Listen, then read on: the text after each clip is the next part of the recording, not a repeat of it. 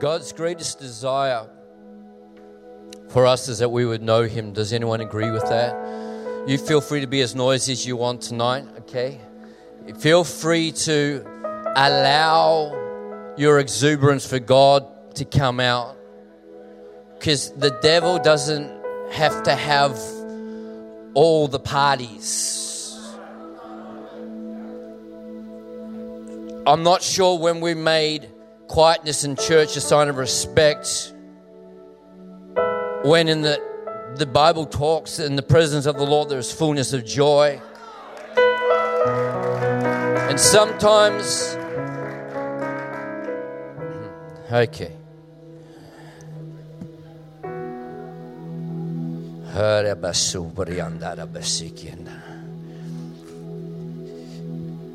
The number one plan of the enemy in the days that we live in is to rob the believer's voice, is to silence the people of God. And he'll do it different ways. He, he will throw up threats of if you speak up, look out, you're in trouble. And he's silencing the believers. But also, there's a he, he he's throwing intimidation at the church, and sometimes it's along the lines of, "Come on, you don't have to be that sort of exuberant, fanatical." He uses words like fanatical and radical. Do you know what that means? Normal. Fanatical Christianity is normal Christianity. Radical Christianity is normal. Amen, Jay? Come on, it's normal. What we term normal is subnormal.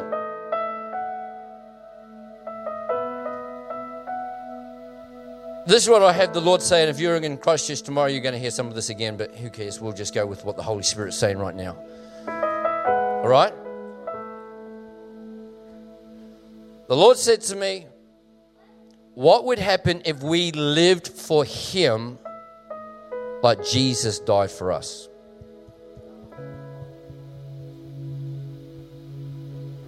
We serve an all in God, a God that sent His Son. We gloss over this sometimes because we know the story, it rolls off our lips. I've got one desire from the Father in this place tonight, and that is that we lift our up, uh, lift up our eyes and actually see God as magnificent as He is. Because as I said before, the, the number one desire of God is that we know Him. The number two desire of God is that we know Him better. Too many Christians we've settled for knowing God, not knowing God better. And the more you know Him, the less this lid of containment we allow it to come upon us and suppress us. The devil doesn't matter if you are fanatical out there as long as you're not fanatical in here. Think about the hypocrisy of the enemy who doesn't mind people being as fanatical as you want about any sporting event, but coming to church and just settle down. Heaven, there's celebrations going on. There's fullness of joy going on. They're around the throne crying out, Holy, holy, holy is the Lord. Come on, praise Him with the loud sounding cymbals. Make a joyful noise unto the Lord. We need some. That You look at the you look at the early apostles and the disciples. They they said about the uh, the disciples in Acts chapter four, I think it is, and it says that these were unschooled, ordinary people. They were not learned people, man, but they clearly could tell they had been with Jesus. And part of that is a radical faith that says, I will not be silenced. The enemy's winning because the church is going silent. And the reason why sometimes the church is going silent is because some factions of the church who have not been silent have been stupid. Is this too blunt? And because of the extreme of the minority, the majority goes silent. And there is an enemy behind this who wants to silence the church. It's time for the church to shine, not to go underground. It's time for believers to actually say, I might not have what you need, what you think you need. Silver and gold I don't have, but what I have, let me give it to you in the name of Jesus Christ. Come on, rise up and walk who testified like Peter on the day of Pentecost and got up and boldly talked about this Jesus. Man, politically incorrect. They were the ones that had stoned him, and man, some hated it and some loved it. Let's get over everyone loving us if we talk about Jesus. Jesus himself. Some loved him, some hated him, some celebrated him, and some crucified him. And when he came preaching, Peter came preaching again. Some loved it, some hated it. Here's a word of Lord for someone in this room, myself included at times. We got to get over the focus on being liked. We got to get over the focus on being comfortable and since when is under the cover Christianity, under the radar Christianity, undercover Christianity being the right type of Christianity. Ah, as some of you can tell already, this has got nothing to do with where I, th- I was going. But Sharon and I were talking before, this is the beauty of prep being in the presence of God and getting downloads because that, that releases you. When you feel with the Holy Ghost, it releases you to flow with the Holy Ghost. The word of the Lord to some of you in your workplaces is go and fill with the Holy Ghost. Some of us are relying too much on our natural mind and education and smarts, and we need to rely a little bit more on the Holy Spirit. Come on, the book of James, if you lack wisdom, go and study at college. If you lack wisdom, come on, Google, it's always right. If you lack wisdom, ask me. I will give you, I will give you the wisdom. We have a God who's yearning to speak to you and speak through you. We have a God whose voice is wanting to be heard in the earth again, but He's looking for a people through whom He can speak through. And as the Lord said to me when I picked up this call to be a prophet in 2006, Steve, do not speak my words if you cannot reflect my heart. And I hold it with a holy responsibility. I know I can hear from God. I know I can pass it on. That's the easy part. But God, I want to represent your heart well. I want to represent. That's why Jesus, the very Son of God in the flesh, came to people and was able to say things like, uh, Bring your husband. Oh, I don't have a husband. No, that's right. You've been married five times and the guy that you're living with is not your husband. Come on. If, if, if that was exposed in today's world, we'd have people running from the church she runs to the town and says, You've got to come and listen to this man. What's the difference? She encountered the heart of God, not just the word of God. And we need some believers that carry the heart of God and not just the words of God. Some of the people that on social media have blasted things and, and come and brought, this is what God says. Some of what they said was true, but was the heart of the Father received. We need the heart of the Father released on this earth. We need the heart of the Father released on this earth. Habakkuk 2, this is not up on the screen because this is not one of my pre scriptures. Habakkuk 2:14 says this. Are we good? Are we, are we leaning in, church? weightiness in the spirit. That's what we need, eh? We don't need milk, we need we need Habakkuk 2:14 and the earth will be filled. Oh, you guys are good. Okay. Come on now. Okay, tell me what the next one is I'm going to say. I just don't. You have no idea because I have no idea. Habakkuk 2:14 and the earth come on will be what? Think about our earth right now. Think about our world right now. What's it filled with? The fear, the anxiety, the uncertainty, the confusion. Yeah? the, the turmoil, the brokenness, the, the lies, the deception. This is why we need the truth. We need the truth. But as the writer wrote, speak the truth in love. Say it with me speak the truth in love.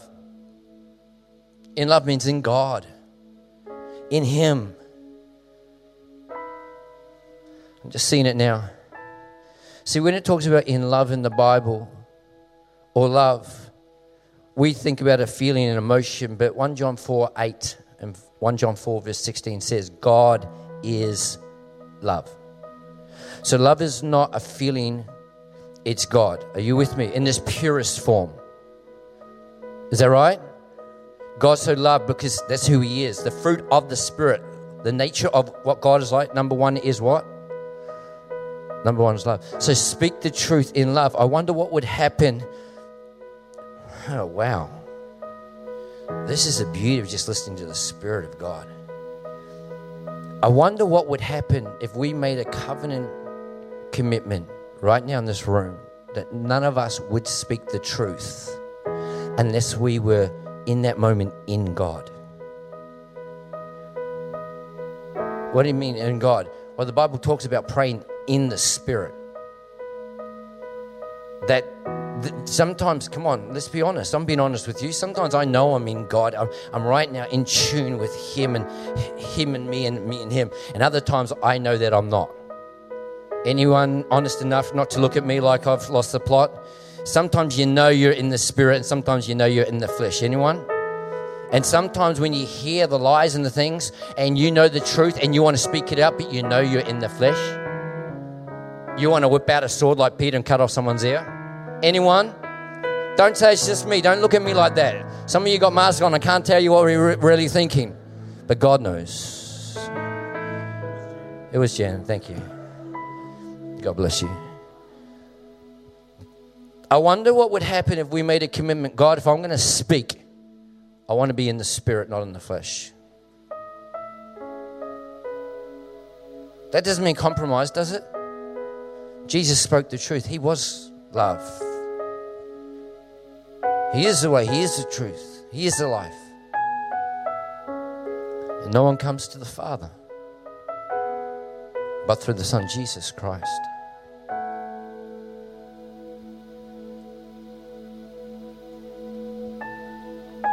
I'm pausing and just saying, Father, what do you want to say and do right now? And he just said to remind us or bring us back to that place. Lord Jesus, would you help us to live for you like you died for us? That's a good picture, eh? Let me be one that is an accurate signpost to the Father. Tonight we're going to talk about the Holy Spirit, I think. That's what we're going to do. We're going to talk about the Holy Spirit. But where I just want to start is remind us that the primary purpose of the Holy Spirit is to reveal Jesus to us. Are you with me, church? It's not to make us feel good. It's not even to meet our needs, it's to reveal Jesus. Let me tell you the primary purpose of Jesus not to save you from your sins, not to forgive you and give and ensure eternal life. Don't get me wrong, he yearns to do that, doesn't he? But his primary purpose is to reveal the Father. The Holy Spirit loves to reveal Jesus, Jesus loves to reveal the Father. And I want us to remember this. And the scripture we had up before, Habakkuk 2 14, and the earth will be filled with the knowledge. I was talking about what the earth's filled with. Part of the thing that is drawing many away from this deeper walk with God is a pursuit of knowledge that God doesn't want us to pursue. Nothing wrong with knowledge as long as God's the one who's behind what we're pursuing. Did you hear me? Is God behind what you're pursuing, or is it just what you want to know? Because the earth will be filled with the knowledge of the glory of the Lord. It could have just said, and the earth will be filled with the Lord. Or, or the, the earth will be filled with the knowledge of the Lord, rather. But it doesn't say that because it's like the earth will be filled with the knowledge of the Lord. Isn't that great? Isn't that what we want? The earth to be filled with the knowledge. It's not what it says. There's no wasted words. It says the earth will be filled with the knowledge of the, shout it out, the glory of the Lord. That's what we need back in our lives. The word glory means weight. The weights. The weights. The weightiness of the Lord. Not that He's just my buddy and my pal. Not even that He's just my Savior. We need, we need the Holy Spirit to revive the church again with the weightiness of who Jesus is, the weightiness of who the Father is. It's not in a crushing way. It's actually, well, actually, that's not true. It is. It crushes us so that we no longer live, but He lives in us. The earth will be filled with the knowledge of the glory, the weightiness of who God is.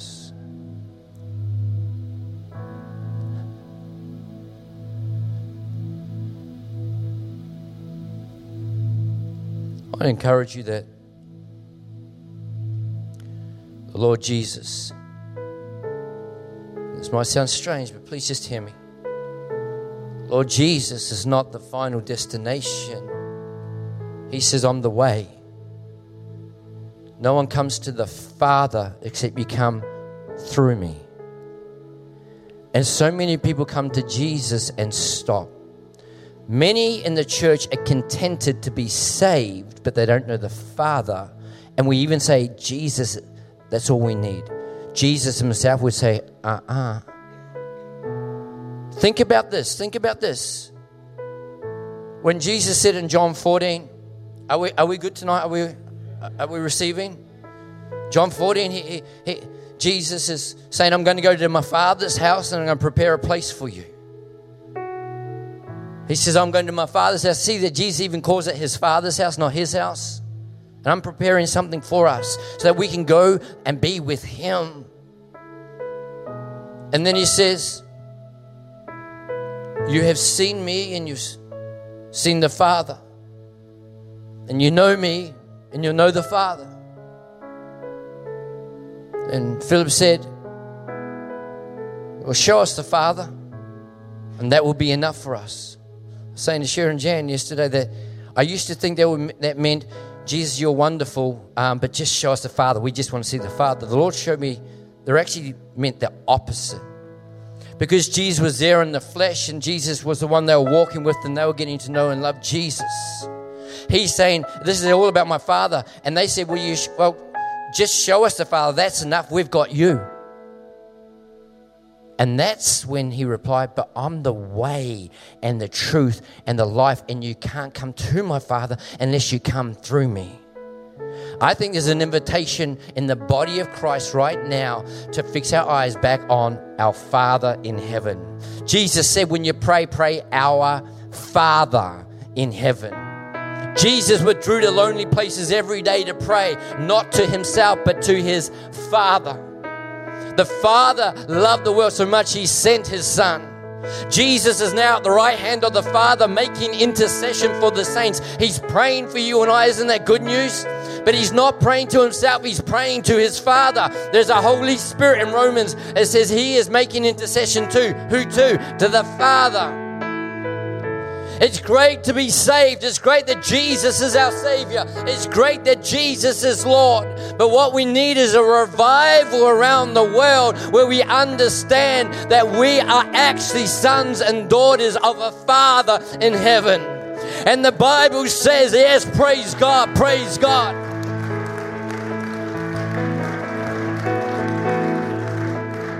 In 1 John chapter 3 and verse 1, it says, See what great love the Father has lavished on us that we should be called sons and daughters, children of God. I want you to see this. He says, See.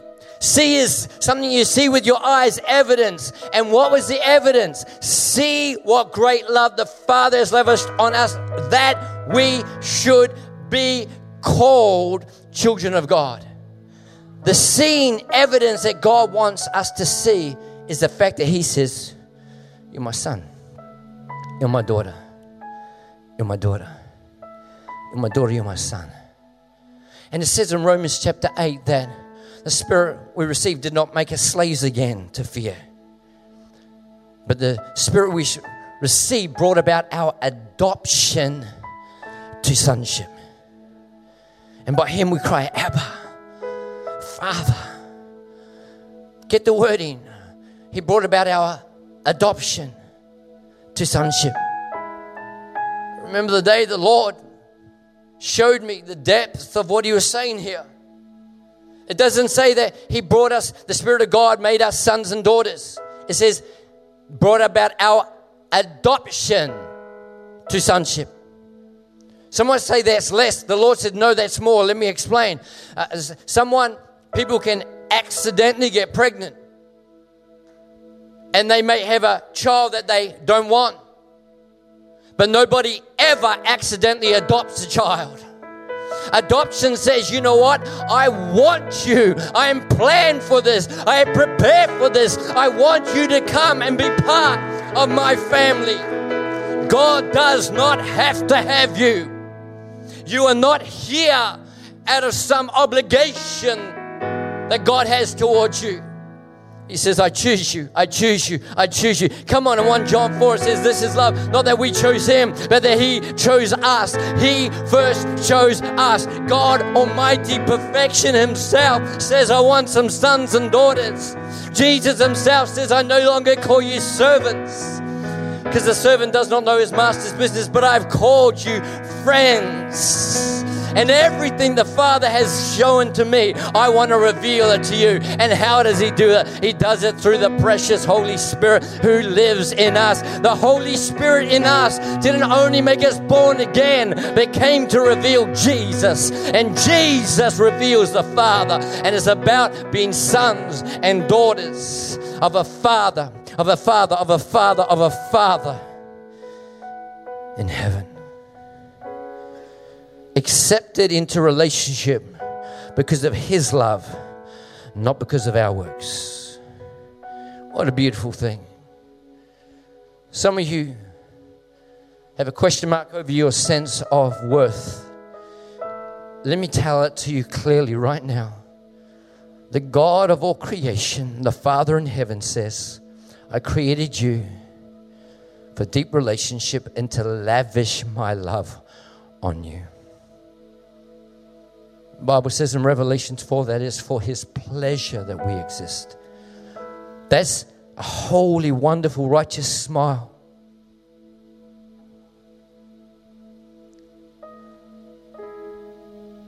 Spirit of God.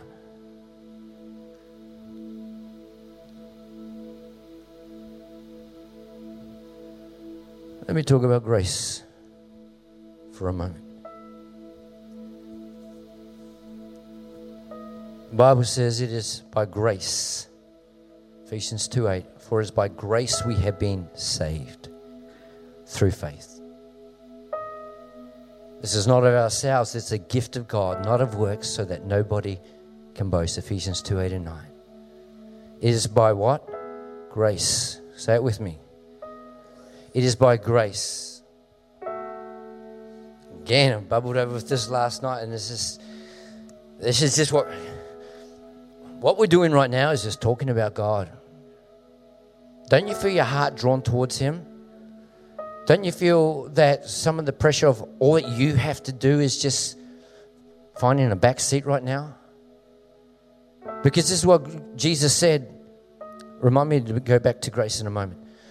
This is what Jesus said in John chapter 12, verse 32 and 33. He said, When I am lifted up from this earth, I will draw all men to myself. He said to, to show the type of death he would die on the cross.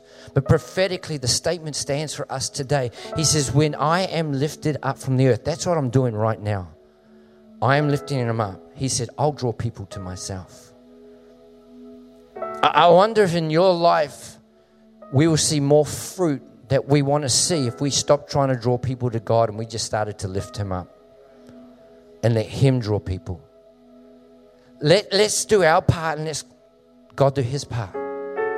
We're striving, we're laboring to get those in our family and our friends in the church, in the streets, in the workplace. We, we, we, want to draw them to God. Draw them. God says, just lift them up. And the Lord says to me right now, and I just want to sort of prophesy right now. He says, Lift me up with your lives, not just with your lips.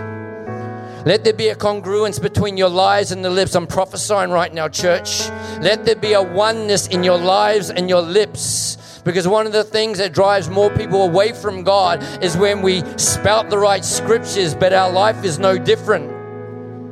And even in the church, amongst leaders, where we see one thing and, and hear another thing, it is time for us to have lives and lips that marry up and all that reflect Jesus Christ. Can I hear an amen?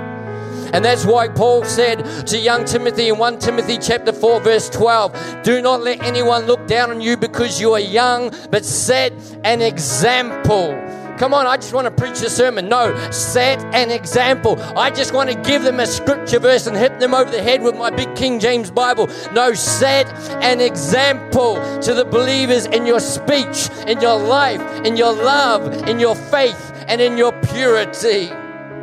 And then in verse 16 of 1 Timothy chapter 4, he says, Watch your life and your doctrine closely. It's so powerful that we would say, Watch your doctrine and your life. But when he's giving an exhortation, which I'm giving to you right now, to the church here in New Zealand, come on, church, watch your life and your doctrine closely. And then he says, persevere in both of them, how you live your life and what comes from your lips. Because he says this if you do, you'll save yourselves and all those who hear you. God wants to be seen in our lives and from our lips. Can I hear an amen, church? But when I was talking about God's pleasure there, He wanted us and called us to be sons and daughters of the Father. Is this, is right, brother? He's been show me again, for it is by grace you've been saved through faith, not of yourselves. It's the gift of God, not of works, so that no one can boast. And we know that the grace of God means the favor of God the undeserved favor. Anyone heard that? The divine influence on the heart is reflection in the life. The Lord led me to it recently and it just leapt off, and I just feel this is going to do some of you good right here, right now. Because I think we've got the wrong view of God, many of us. We almost feel like God's constantly looking at us for how much better we need to do. Anyone ever been in that place? My hands up feet, everything. Anyone else? Come on. I should be doing better. I should be doing better so that I can please God. Look me in the eye, every one of you. If you're in Christ, your starting position every morning is pleasing to God. It's either about your works or His grace. As the Lord said to me, we're saved by grace and we're sustained by grace. We're saved by grace and we're sustained. We almost think we're saved by grace. Now we have to sustain it by being good enough. Do you know what? Oh, can, you whack something up on the screen for me? Galatians 5, start at verse 1. Come on now, someone knows their Bible in this place. But let me, let me, I'm going to go there in a moment while you get up and we're going to step through a couple verses. Is this, is this, is this all right? Don't, don't look there for a moment. Oh, that's, that's silly me saying that because you're going to look there anyway. But just listen while you look. Are you, are you good? Are you with me, church? Grace is not just the undeserved favor of God, but if you trace it back, I was looking at it a little while ago in the Greek, and often the Greek word that we read comes from another root Greek word, right, Dr. Michael? And the one that I read there, I went back to the original. Listen, please listen, please listen. The root word that I found for the word grace, we think is about undeserved favor and what God does and what we respond. Listen, this is what it is cheerfulness. God's delight. The word grace in the original, where we trace it back to, is the same word we get rejoice from. So when it says, My grace is sufficient for you, it's my cheerfulness, my starting position when I look at you of cheerfulness, God says, that's actually enough for you. Come on, church. One day, if I'm good enough, God would smile on me. He goes, My starting, I made you. It is good. It is good. It is good. Come on, everyone, point to yourself. It is good. This is how God sees you. And He says, My cheerfulness is sufficient for you.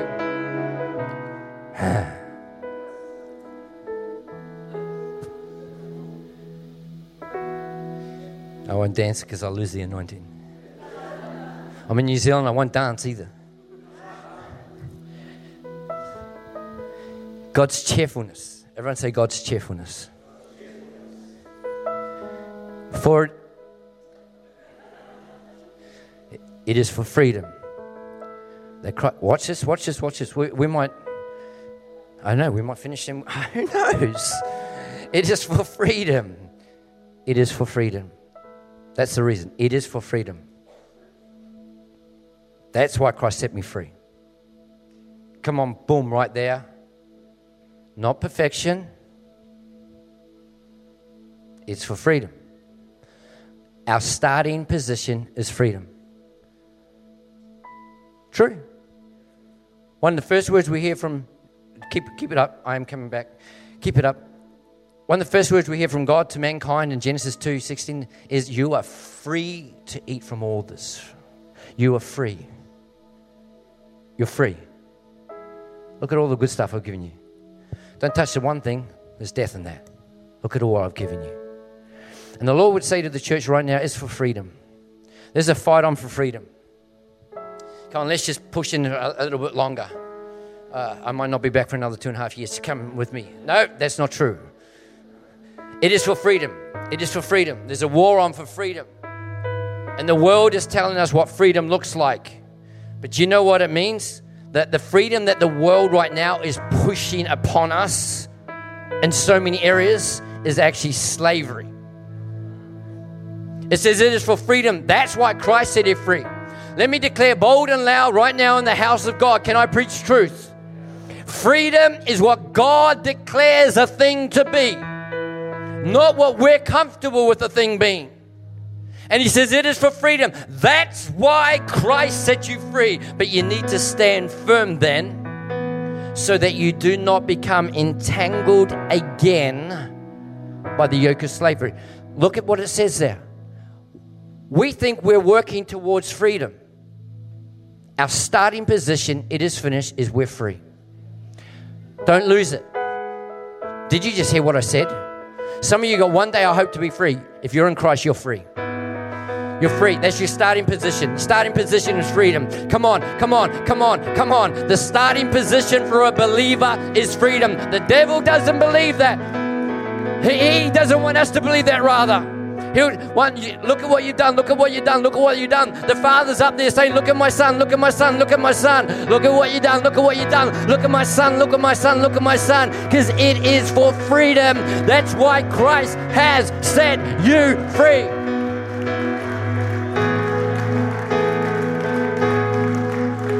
Stand firm. See, I used to think that means stand firm. I got a little bit more in me. Is that okay? Stand firm. I thought that meant so that you not become burdened again with this yoke of slavery. I thought that meant, I thought that meant make sure you don't make bad choices and bad decisions and make sure you don't sin. It's not what he's saying. Because Keep on reading verse 2, please. Mark my words. As Paul going, please pay attention. I, Paul, tell you that if you let yourselves be circumcised, what? Just follow me, follow me. In the Old Testament, it's the cutting away of the flesh. It was a it was a ritual in order to be acceptable to God. Are you with me? If you let yourself be circumcised, Christ will be of no value to you at all. Go to the next verse. Again, I declare to every man who lets himself be circumcised that he is obligated to obey the whole law. If, next verse, this is the clincher. You who are trying to be justified by the law have been alienated from Christ. You have fallen away from grace. Let me tell you what Paul is saying. He says, You were saved by grace, not by works. So no one can boast and say, I got myself. Now you are free. It is for freedom. Ah. Christ has set you free, but stand firm so you do not become entangled again by a yoke of slavery. It's not make sure you don't sin, it's make sure you don't start to believe that you're justified by not sinning. Because that's why it says if, if you, okay, if you think you're justified because you're circumcised, you make sure you obey every single law all of the time. And then he says, if that's where you are, you've fallen away from grace. Grace saves, grace sustains. I was saved by grace, I'm walking by grace. And sometimes when I trip up, I don't lose my salvation. I don't lose my freedom. I feel like I do anyone else in the church tonight. But I'm here to preach truth. The Bible says, don't let yourself become entangled again by the yoke of slavery. Not that you made a mistake, but you think that you are now unworthy because of what you did, because you are worthy because of what Jesus did. We, we, we entered into salvation because of what Jesus did and who Jesus is. Let's not try to actually continue by what we do. Grace, God's cheerfulness.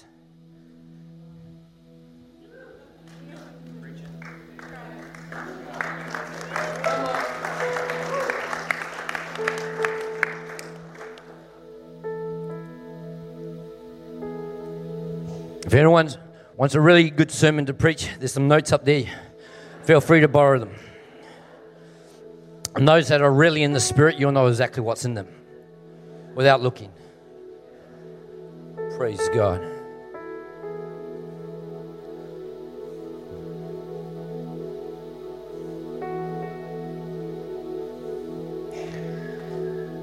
I'm just asking Father, what next? He's saying, just let people respond to me. That was a good message. Praise God. Let people just respond to me. Right across this auditorium. Why don't you just take a moment with the Lord if you want to close your eyes, whatever it is that you feel to do. But let's not be distracted in this holy moment. The Lord says, by His Spirit, I want to correct some wrong perspectives and thinking. Just close your eyes. Let me speak into you right now. I want to correct some wrong thinking and wrong perspectives. And the Lord would say to you right now by His Spirit, not because you're bad, but rather because I'm good. See, sometimes a loving parent, when a young child innocently starts to head towards danger, a loving parent redirects not because they're bad and they're trying to control, but because they're so loving, they know that if they keep on going the way they're going, they're going to end up in pain. Don't touch the fire, don't touch the oven because I want to keep you from pain. The Lord says, I want to redirect some of you today because I want to keep you from some pain. The Lord will say to you, I know best, not you. And while my ways are not always easy, they are always best. Let me say it again God's ways are not always easy, but they are always best. The Bible says, Do not be ignorant of the enemy's schemes. He's a schemer, he's a liar, he's a deceiver. And the Bible says he would deceive even the most elect if it were possible. And deception is believing a lie as if it were the truth. And many times we end up believing a lie as, as if it were the truth because all the facts back it up. I feel that way. They say I'm that way. This is, we allow facts to determine truth. Can I speak into your spirit by the loving Father?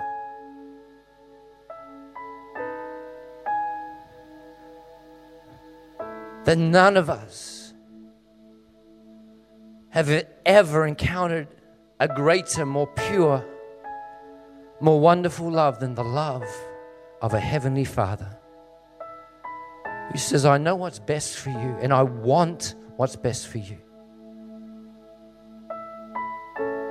I hear the Lord saying right now that the Father wants what's best for us. Sometimes we just want to feel good, even if it's not the best. And the Lord has shown me, even in this holy moment right now, that some have tasted, experienced some things that you felt drawn towards that maybe you wanted to relieve some pain, you wanted to feel a certain thing, maybe you even believed it, but it has damaged your relationship with your Heavenly Father and has left like almost sand in your mouth, as it were. It's, uh, something's not right. The Lord comes with zero condemnation, but with open arms and says, Will you come home to doing things my way. Doing things my way.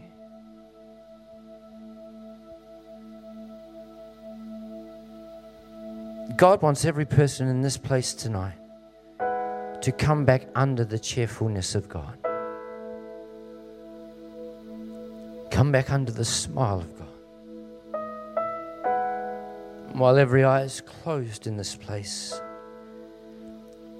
Maybe you don't know Jesus Christ as your Lord and Savior. You don't know this Heavenly Father that Jesus came to reconnect us to.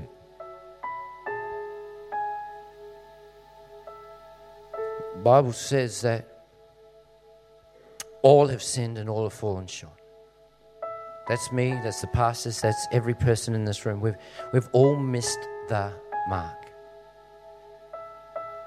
And the Bible says that the wages of sin is death. It says that that's just the reality. Sin separates us from God, but God loved the world so much, He sent His one and only Son, Jesus Christ, that whoever believes in Him will not perish but have eternal life.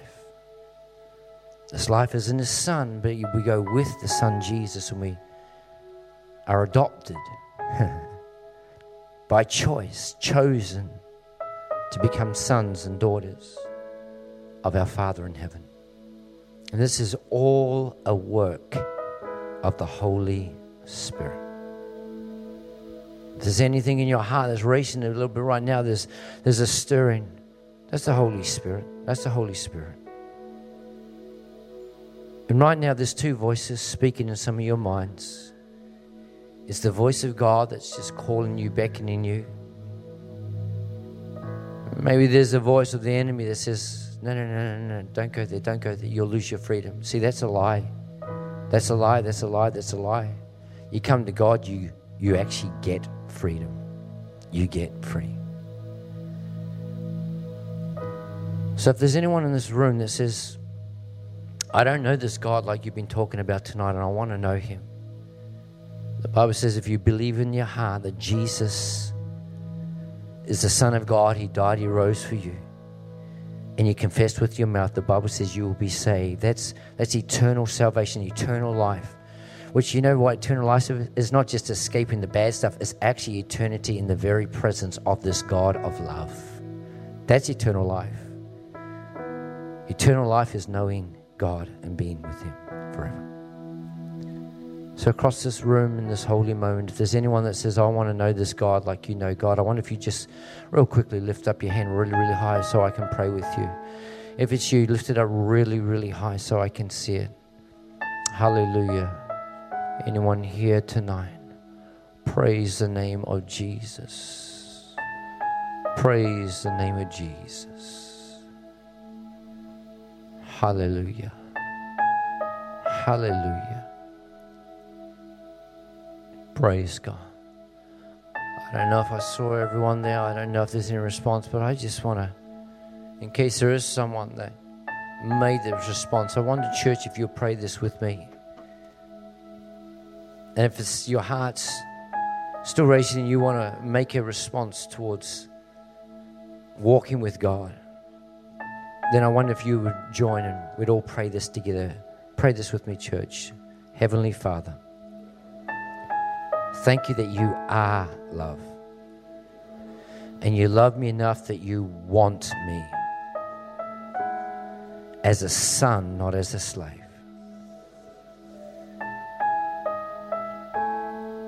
I ask you to forgive me of all my sins and to cleanse me from unrighteousness. I acknowledge that Jesus Christ is Lord. I give my life to you. Come and live in me. Lead me. Teach me more about you.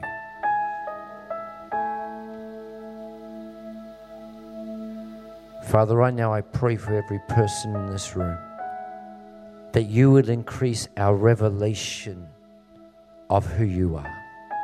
Lord, I pray right now our time together just bubbling over has pointed people to you and showed something about you that maybe they didn't know, didn't see as clearly as they did. Maybe it's about grace, it's God's cheerfulness, or that our starting point is freedom, or that we were saved by grace and we're sustained by grace. That, Father, you love us so much that you chose to adopt us as your sons, as your daughter, as your children.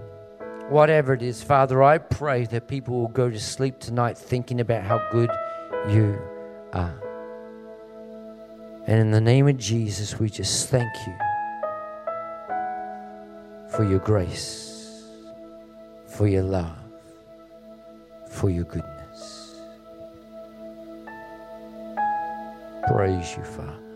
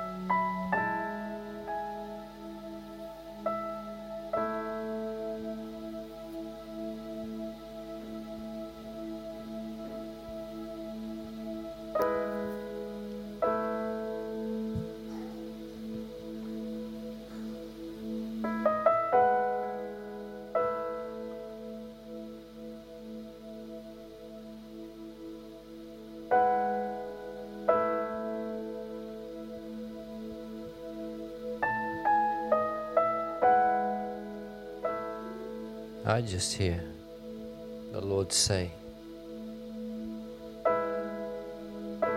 that He invites us to learn to let Him enjoy us. Doesn't that sound nice? To learn to let Him enjoy us. To take some moments sitting, receiving.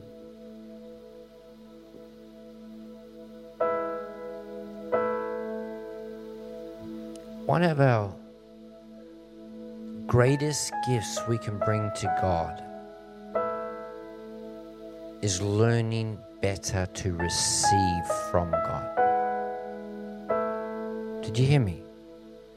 Sometimes we think the better gift I can give is what I can give to God, and sometimes the greatest thing we can give to God is our ability to receive from God. Freely you have received, freely you can give. If you haven't received, we've got nothing to give.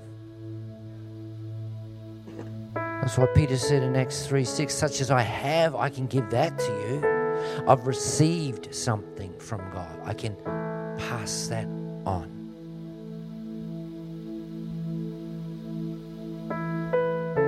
How many times do we sit with the Lord and just say, God, just I receive. I receive. I receive your love. I receive your love. Some of you just need to just do right now. I receive your love. Even come on in this moment. What do you need to receive from the Lord? I receive your love. I receive your forgiveness. I receive your grace. I receive your heart. I receive your words. I receive your truth. I, re- I receive your smile. I receive.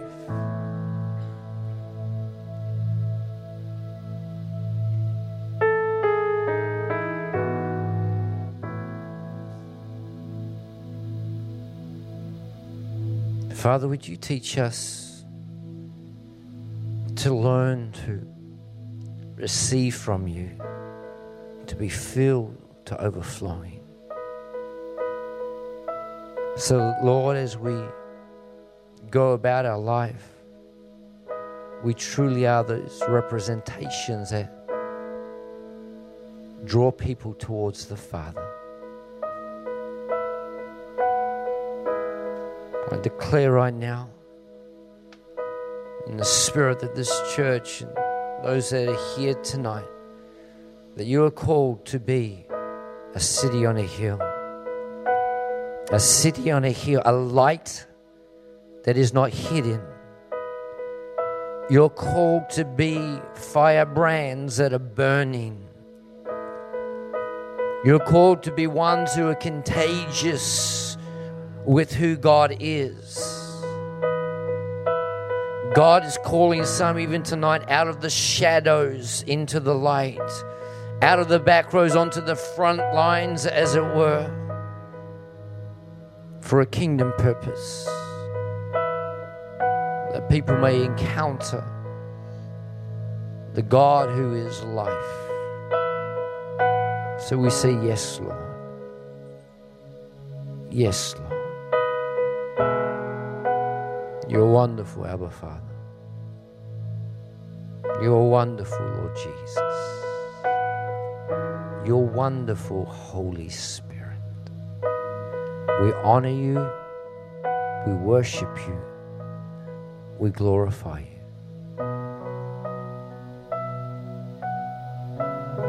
Why don't you just lift your hands to heaven right where you are right now? Holy Spirit, fill us. Fill us. Right now, fill us, Lord. Fill us by your Holy Ghost. Fill us by your Holy Spirit. Fill us, saturate us to overflowing We thank you for the measure that we receive, but Lord, give more even right now. Give more even right now. Give more. You give the Spirit without limit, without measure, Lord. Flood these vessels. Flood these vessels, Lord. Lord, with more of who you are. Let the glory, the weightiness of the Lord come now and fill your life from the top of your head to the soles of your feet, every part. I speak to every broken part of your life and I release the grace and the glory and the goodness of God. Holy Spirit, flow like oil right now, I pray, Lord God. Lord, saturate your people, saturate your people, fill your people, I pray, in this holy place. More of you, more of you, more of you, more of you. We yield. We submit. We receive. We love you. We love you. Holy is the Lord. Worthy is the Lord God Almighty who was, who is, who is to come. And we prophesy together the earth will be filled with the knowledge of the glory of the Lord as the waters cover the sea. Lord, we cry out for this nation of New Zealand, Lord. Lord, we cry out right now in the name of Jesus that there will be a flood of your glory and of your presence, Lord. We cry out that this will be a season that many people will have a revelation of Jesus, Lord, even with no one talking with them. But Lord, as they're in their room at night, as they're walking, oh God, that they will have an encounter with the Lord Jesus Christ. And we release, Lord God, salvation to this nation. We release, oh God, Lord, we set this nation free from spiritual blindness in the name of Jesus Christ. We speak to every lying spirit that has blinded the minds and the lives of individuals and the nations. And Lord, we right now call this nation back to God. We call this nation back to truth. We call this nation back to life in the name of Jesus Christ. We pronounce Jesus Christ is King of New Zealand and Lord of New Zealand. We call this a Christian nation in the name of Jesus Christ. Devil, your time is up. And we say, Lord, let your kingdom come. Stand to your feet, church. Stand to your feet. Come on, start to praise God. Praise God. Lift him up over this nation. We lift them up. Jesus, we lift them up. We lift them up. King Jesus, we worship you. We honor you. We declare salvation. We declare truth. We declare the reign of Jesus Christ. We declare the reign of Jesus Christ. Praise God. Praise God.